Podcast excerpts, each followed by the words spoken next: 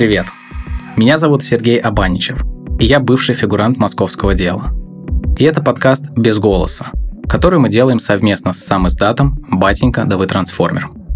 Летом 2019 года на выборы в Мосгордуму не пустили большинство независимых кандидатов. Собранные в их поддержку подписи объявили недействительными. Десятки тысяч человек вышли на митинги с требованием допустить кандидатов. Более трех тысяч были задержаны, 11 получили реальные сроки от 1 года до 5 лет. Совсем недавно о них писали все крупнейшие СМИ. В их поддержку собирались многотысячные акции и выступали селебрити. Сейчас об арестантах московского дела практически ничего не слышно. В первом выпуске мы поговорили с матерями фигурантов московского дела об их сыновьях, о том, как их совершенно разные семьи бок о бок переживают происходящее и как поменялась их жизнь после того, как в их дома нагрянуло правосудие – Именно матерям арестованных это дело принесло больше всех слез и переживаний. Мы собрали четыре истории, которыми поделимся с вами. Одна из них закончилась освобождением и воссоединением. Три другие – тюрьмой и долгой разлукой. Рассказ начнет Ирина Жукова, мама Кирилла Жукова. В сентябре 2019 его осудили на три года, затем срок снизили до двух с половиной лет. В приговоре сказано, что Кирилл коснулся шлема росгвардейца и тем самым поставил под угрозу его жизнь и здоровье. Вот что Ирина рассказала о Кирилле. Совершенно, на мой взгляд, обычный ребенок, кроме одного пункта. Обычно дети Рэни говорят, а он Ленни говорил. Поэтому прибегал на кухню, говорил, мама, отрежь мне хлеб, хлеба с маслом. Такое. А так Учился средне, не блистал никогда, хулиганил в меру, он хотел служить. Он думал, что можно выбрать войска. Он там собирался в десантники идти. Если десантники нельзя, то хоть в пограничники тоже нельзя. Пришел весь расстроенный, что никуда не берут. И вот из военкомата вернулся один раз, говорит, ну вот куда не сказали, ну, значит, внутренние войска это тогда называлось, Росгвардия.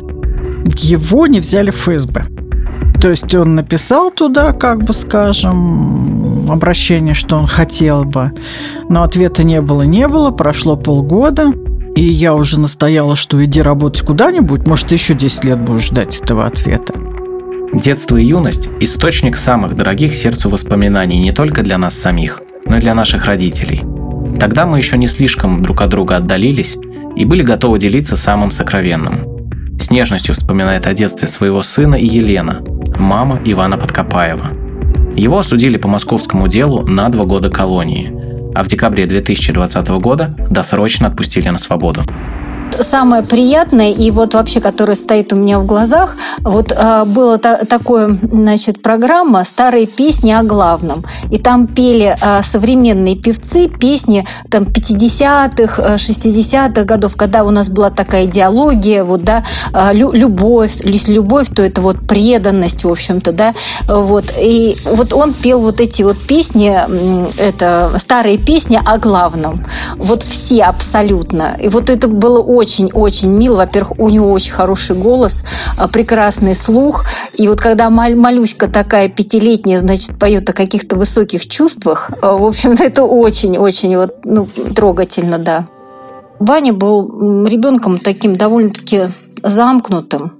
А, ему было вот интересно с таким человеком, как папа который ни, никак вот не, не привносит ни своего мнения, ни, ни своей какой-то коррекции. Но надо сказать, что с папой у Вани были более теплые отношения. А я пыталась корректировать ребенка, пыталась э, излечить его от компьютерной зависимости как-то вот у нас отношения с ним складывались не очень. А, но после рождения второго ребенка папа очень увлекся строительством дачи, потратил все деньги, и за дачей мы развелись. Мы развелись, и, конечно, вот э, семья порушилась. И э, стали мы тогда уже жить э, порознь что он вообще как-то интересуется политикой, я, я вообще тогда не знала. А уж то, что он пойдет на митинг, я не знала точно. Об этом знал только папа. Потому что к тому времени э, мы совсем рассорились, и э, с Нового года он жил с отцом на даче. А, и я не, вот не представляю, в общем-то, ну, я бы, наверное, может быть, его не пустила бы, если бы я знала. А, а может быть, он все равно бы перешагнул через меня и вот пошел бы. Э, ужасно то, что никто не проверил, что у него было в рюкзаке. Вот это ужасно вообще. То есть я не против того, что пошел мой ребенок на митинг. Абсолютно не против. Я даже в какой-то степени горда, то, что э, мой, мой ребенок вот, ну, не, не, не такое упрощенное существо, да, то есть у него есть какое-то мировоззрение и, и правильное мировоззрение. На митинг 27 июля выходили по разным причинам. Для одних это была возможность отстоять высокие идеалы и побороться с грандиозной несправедливостью. Для других – совершенно личным делом, ответом на персональную обиду. В тот день я оказался в центре Москвы по той же причине, что и большинство участников акции. Невозможно было спокойно наблюдать за тем, как тебя лишают права голоса. Третья героиня этого выпуска – Наталья Конан. Уже больше года представляется как мама экс-фигуранта московского дела Даниила Конана. Его обвиняли в организации массовых беспорядков. Наталья прекрасно знала об интересе сына к политике и была готова к любому развитию событий. Даниил же, он работал в штабе Ивана Жданова, и на самом деле у нас был разговор с ним, когда он еще пошел к нему работать. Я бы не сказала, что меня это особо радовало. Вот, но он принял такое решение. Дальше я, соответственно, да, я отслеживала все потому, как это могло иметь последствия, и, в общем-то, оно их имело. Наверное, уже сейчас вы заметили, что помимо московского дела, наших героинь мало что объединяет, как и их сыновей. Скорее всего, они никогда бы не встретились, если бы не события прошлого лета. Едва ли год назад они могли представить, что важную роль в их жизни будет играть движение матери против политических репрессий. Оно появилось совершенно спонтанно, как рассказала нам волонтер этого движения Маша Шукалович. Маша занялась работой с близкими арестантов московского дела после того, как ее молодого человека, Влада Барабанова, перестали преследовать по статье о массовых беспорядках. Она знакома с каждой из героинь этого эпизода, наблюдала за тем, как менялось их понимание новой реальности – и сама помогала им справиться с произошедшим. У нас есть такой э, негласный лозунг э, движения э, «Ваш ребенок не должен оставаться наедине с системой». Самый сложный э, этап для матери – это э, осознать и принять то, что произошло в целом, да. Вот, э, например, моя, ну, работа, так это назовем, да, э, заключается в том числе и в том, э, чтобы после того, как э, случилось какое-то э, событие, ребенка задержали или человека задержали, а я должна эту маму найти, словить где-то в суде и объяснить, что вообще происходит, и что мы не враги, а что мы действительно хотим помочь. Конечно, э, не все мамы, ну, так скажем, очень мало мам, э, они вообще включены в политическую повестку и э, понимают, что на самом деле вообще творится вокруг. И вот этот вот момент с тем, чтобы довериться какой-то девочке, которая пришла и скажет «Здравствуйте, я оттуда, я готова вам помочь», и которая пытается маме, да, у которой шок, естественно, что-то объяснить, вот это, наверное, самое сложное. Реакция разная у всех мам. Кто-то э, замыкается в себе, э, да, и потом э, мы пытаемся так скажем, аккуратно, спустя какое-то время э, найти подход к человеку, объяснить аккуратно, что происходит. Я просто вспоминаю Суровцеву, которая э, была в полной истерике и вообще, конечно, не понимала, кто здесь друг, а кто враг. Маша начала говорить о Людмиле Суровцевой, маме Сергея Суровцева, которого приговорили к двум с половиной годам колонии – во время акции 27 июля он оказался в оцеплении силовиков, которые сдавливали толпу. Чтобы выбраться, Сергей поднял металлическое ограждение и толкнул им росгвардейца. Сергей категорически отказался признавать свою вину и долгое время держал голодовку, требуя прекратить московское дело. Вот что рассказывает сама Людмила – для меня это было шоком, когда на работу мне позвонили 27 ноября 2019 года, не представляя, сказали, срочно приезжайте домой и надо, надо поговорить. Они даже, даже не представились, и номер телефона был скрыт. Но когда я приехала, меня уже ждали следователи с собакой. Потом, когда я вошла в квартиру, сел, следователь уже уехал, был только, только помощник. Стал задавать вопросы, я говорю, ничего не знаю. Он говорит, а знаете, где ваш сын? Я говорю, понятия не имею, он, он живет один. Мне ничего не сказали. Ну, долго там разговаривали, я подписала протокол, что ничего не изъято. Вот, я говорю, а, а потом, когда, выходя из двери, он из кармана нагрудного ключики достает, трясет и говорит, нате вам ключи, говорит, кошку заберите, Сергея мы уже забрали. Я такой осела от двери и говорю, как же вы могли так не сказать маме, какой, ну, ну как вы, ну, ну что вы за человек? А, а он так ухмыльнулся и говорит, сам до свидания. Ну, у меня вообще были нервы, пошли слезы, трясло. Я пошла в ту квартиру, открыла дверь, там был полный ужас. Кошку еле, еле нашли. Мусор был ужас как, какой. Но я закрыла все, уехала на работу. Почти никто из фигурантов московского дела не ожидал стука в дверь от следователей. Еще большим удивлением задержания и обыски стали для их родных. Громкие преследования, борьба с оппозицией, исследователи по особо важным делам были для них не более чем сюжетами из телевизора. Невозможно было представить, что новости о большой политике придут к ним буквально на порог. Лично мои родители узнали о том, что меня задержали, когда я им позвонил. У меня было время связаться с ними, пока суровые люди в форме боролись с дверью в мою квартиру. Когда родители приехали, ситуация сложилась неоднозначная.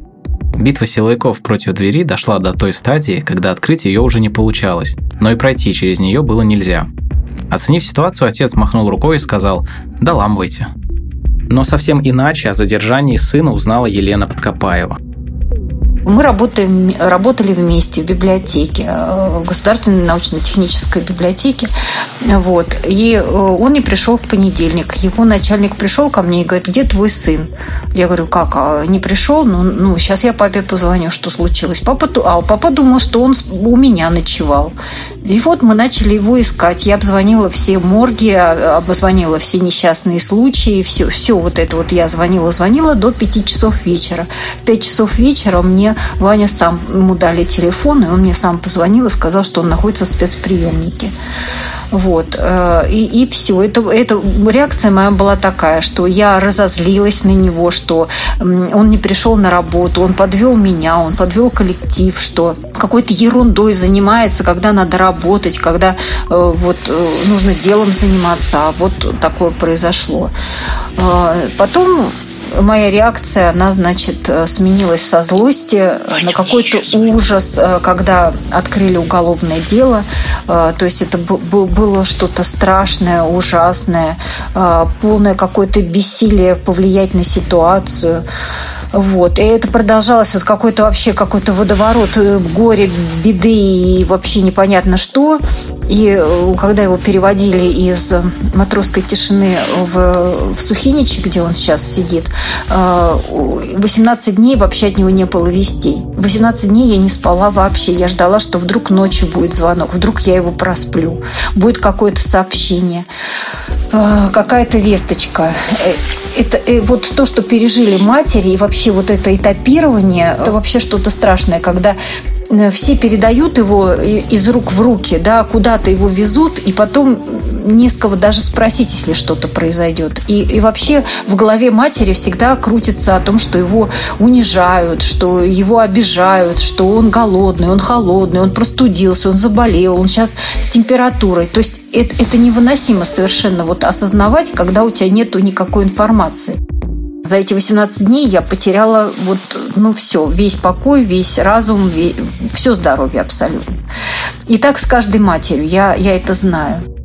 Арест и попадание в тюрьму часто оказываются шоком для самого обвиняемого. Осознание и принятие произошедшего порой дается непросто, как после личной или семейной трагедии. Сережа замкнулся в себе, был штопором, и он просто не мог, наверное, осознать, что это, что это возможно, и что это вот произошло, у него, наверное, просто отложилось, что да, это уже факт.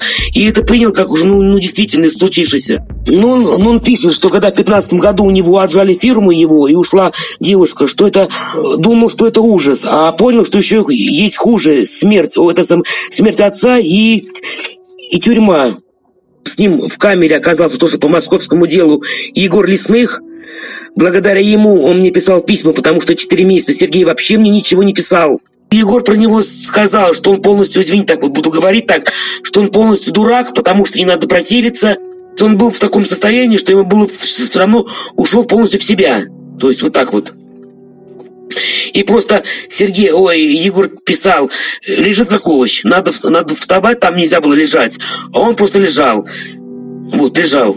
Но когда, говорит, там вошел, говорит, этот самый, ну, представитель колонии, говорит, что вы лежите, не, нельзя. А Сергей говорит, а я, а я понятия не имею, почему. Вы же у меня уже задержали, я уже в клетке, что вам еще надо? Вот так он говорил.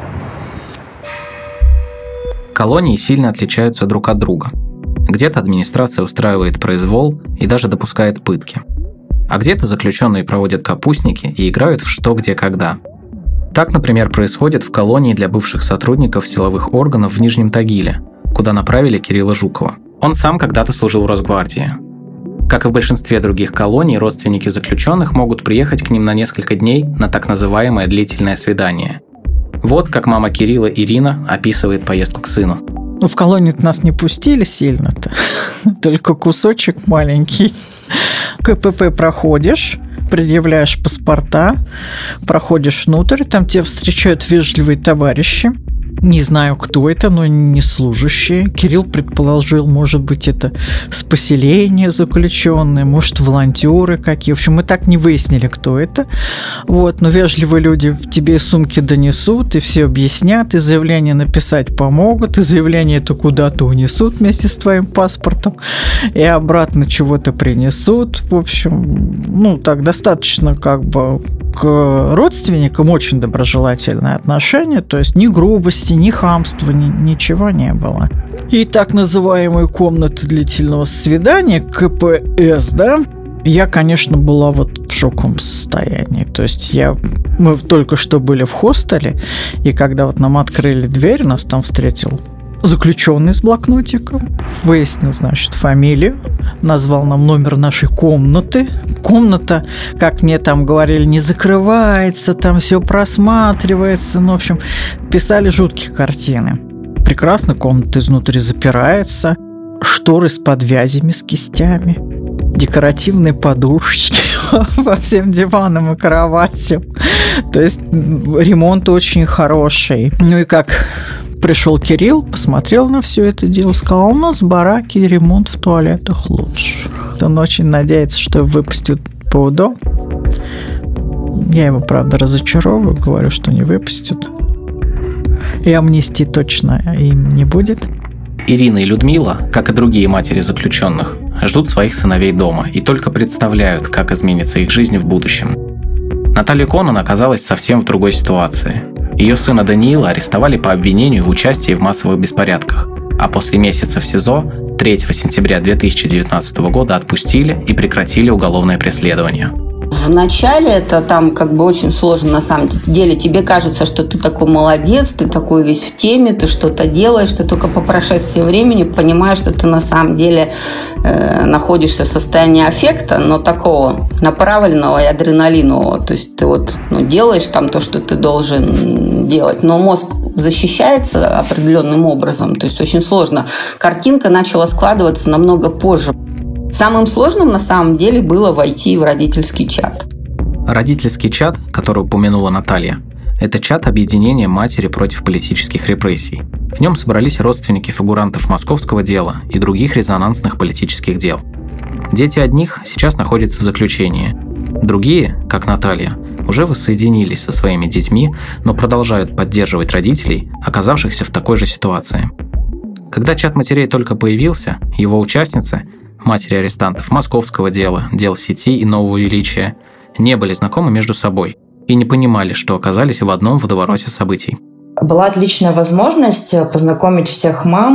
Мы э, в прошлом году осенью э, собирали большую конференцию, и мамы, ну, практически все, да, все родственники у нас приехали мы на эту конференцию, на большую, и все мамы посмотрели друг на друга, посмотрели друг другу в глаза, поделились, да, своими историями, своей болью когда мамы по очереди выходили и рассказывали э, со слезами на глазах, э, да, почему они здесь сегодня и э, какое дело, условно говоря, они э, представляют, это было, э, ну, мягко говоря, сложно. тишина, слезы, волнение таким вот образом, к сожалению. Но это тот момент, который нам следовало да, пройти. То есть вот этот порог мы прошли, и после этого стало уже намного легче. Когда ты видишь, что ты не э, наедине со своей проблемой, и что на самом деле в стране у точно такой же мамы, да, у точно такого же ребенка или точно такого же человека, мужа, жены происходят абсолютно аналогичные ситуации. То, то есть у нас все дела, ну, грубо говоря, шьются как под копирку. Очень важно в этот момент понимать, что ты действительно не одна и не один. Самая тяжелая история, что я осталась одна, потому что, понимаете, как еще Год как со смерти мужа не прошло, и его, и, и его забирают. Это очень маленький срок, мы с мужем прожили 31 год, и так раз, и сразу я вообще осталась одна, без мужа и, и без сына, вообще пустота. Пустота, и что будет дальше, было непонятно. Вообще, как, как жить и что делать. Потому что, ну, все, ну, ну, понимаете, одна, не, не братьев, не, не, не сестер. Ну, ну, то есть это не голословно, просто я совсем одна. Ну, наши отношения близко, близко поменялись. Он стал э, ко мне ближе, говорит, мама, ты сама, говорит, самая, держись, мама, мама, держись. В общем, я, я с тобой, там держи связь. Ну, понимаю, что я осталась совсем одна. И мы поняли, что мы близкие люди. Мы с ним э, встретились вообще на свидании только в, в ноябре месяце. Э, это был уже совершенно другой человек. То есть он, он познал вот этот ужас вот этой тюрьмы. Ну, я говорю, что я не, как это, в, в эйфорию-то не впадаю, потому что в, в армии тоже он очень все хорошо понимал, что он ведет себя неправильно, а после того, как вот отлегло, он пришел из армии, пошло то же самое. Я очень боюсь, что... Но э, я очень надеюсь, то, что он поймет ценности времени он поймет то, что э, жизнь проходит, и надо что-то что создавать. Вот, э, что, что нужно работать, что нужно что-то, э, дом строить, семью строить, детей своих растить. В шоке-то мы до сих пор, на самом деле, да, это психика это дело такое очень тонкое, и оно как раз и получается, что пока ты в борьбе, пока ты на адреналине, и я вот сейчас смотрю тоже на многих родителей. Все самое интересное начинается, когда они выходят. Ну, сложно, потому что, говорю, во-первых, пока ты борешься, это адреналин. Потом гормональная система так устроена, там идет перестройка, скажем так, вот это вот схлынывает, и поэтому тоже разные состояния бывают. Ему тоже сложно было перестроиться. Единственное, стук в дверь. Вот Даня попросил даже соседку в дверь не стучать. Вот, вот это почему-то как бы осталось, да. Выслушав мам фигурантов московского дела, в конце нашего разговора мы спросили у них, что изменилось с тех пор, как их сыновья оказались в заключении. Кирилл открыл мне глаза на молодежь. Оказалось... Оказалось, молодежь у нас действительно воздушного такого плана. Очень подвижные, не имеющие границ и не желающие их иметь. Я была отпетой путинисткой. Потому что я знаю, что такое 90-е годы. Мы там хлебнули очень много горького. И то, что сейчас в моих глазах большая разница. И поэтому я считаю, что там плохой Путин, хороший Путин. Ну, это лучше, чем Ельцин 100%. Вот это моя была такая до 27 числа твердая позиция. А Кирилл считал, что вот, мол, все врут, и Путин врет, и Навальный врет, но Навальный врет красиво, а Путин не изыскан. И я очень часто слышала от Кирилла, что на периферии жизнь ужасна, что ты просто живешь в Москве, ты не видишь, что творится за ее как бы окраинами и что система сгнила, почему вы это все не видите. И вот я попадаю на суд к сыну и понимаю, насколько система сгнила. Просто я никогда, лично я с этим не сталкивалась. То есть, ну, как у психологии защитная реакция, да, вот, ну, я вот вижу свой красивый розовый мир, у меня здесь в саду все ухожено, а репейники за забором это соседские. А тут вот меня эти репейники очень коснулись. К сожалению, э, до того, как у меня э, вот э, с ребенком такое случилось, меня интересовали только летние скидки вот, и мой огород. больше меня, ну и младший ребенок, больше меня ничего не интересовало, и как бы нам еще вот там поехать куда-нибудь на курорт. А, а вот когда все произошло, это совершенно поменяло а, все, и уже уже никуда не деться, как начинаешь получать информацию о том, которую даже вообще близко я не знала, что вот происходит в нашей стране. Уже, конечно, совершенно меняется мировоззрение, и, как я уже неоднократно говорила, что после того, как окунешься в это, уже совершенно не можешь жить так, как раньше. Смотреть телевизор, вязать носки и, в общем-то, вот по магазинам только ходить. Слава богу, э, за свою жизнь я накопила очень много друзей, подруг, которые вот э, не, ну, не до конца могут мне в чем-то помочь, но из-за того, что их так много, и много хороших людей э, окружает меня, вот, на, наверное, благодаря им я, я выкарабкалась. Не дай бог остаться наедине вот с этим горем. Не дай бог. То есть это можно просто чокнуться. Это действительно очень большой стресс. И вот ну, на сегодняшний момент, наверное, э, не осталось ни, ни одного человека, который бы мне в глаза говорил, что вот мой ребенок плохой, как преступник, да, то есть вот, ну, ну, ну сейчас все сожалеют и поддерживают говорят, и все говорят о том, что дай бог, чтобы он вынес э, выводы, сделал из-за всего, что произошло. Никому наши дети не нужны так, как нам. Соответственно, ну, мама – это последний оплот. Мама по-любому всегда будет э, там и любить, и поддерживать. Это заложено природой защиты своего детеныша. Ну, с матерями, честно говоря, я бы вот э, зауважала бы человека, который согласился бы с нами встретиться, и, вот с той стороны баррикады, да, конечно, хотя бы не хотелось бы это называть баррикадами, потому что, а посмотреть в глаза-то нам, это нужно иметь очень большое мужество, я считаю. Потому что так вот это там где-то, ну, какие-то мамы, какие-то дети, ну, там кто-то сидит, это один расклад. Вот встретиться лицом к лицу и сказать. У нас же был даже лозунг, да, там, если вы позволяете пытать наших детей, позвольте себе посмотреть нам в глаза. Мне кажется, если э, задать вопрос маме, а что бы вы сделали, да, чтобы ваш ребенок был на свободе, даже сейчас можно спросить, и все мамы скажут, да что угодно. После событий лета 2019 года и мои родители изменились. У них, увы, появилось больше страхов и причин переживать за своих детей. И действительно, никто не будет так самоотверженно бороться за благополучие и счастье своего ребенка, как мама. Особенно в момент, когда в их дом вторгается тюрьма.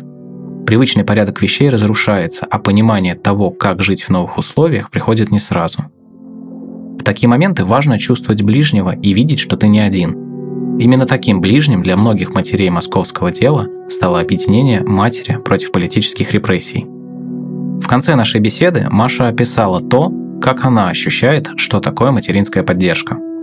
Я люблю визуализировать, и если мы представим в виде нитей каждый из самых э, глубинных и искренних чувств и намерений человека, это вера, любовь, сострадание, надежда, э, где-то нервы, где-то печаль, порой гнев, то вот э, для меня это объединение, это такой шар, э, сотканный из этих нитей. И эти нити для меня не красные, теплые и даже обжигающие, а шар э, – самая яркая звезда.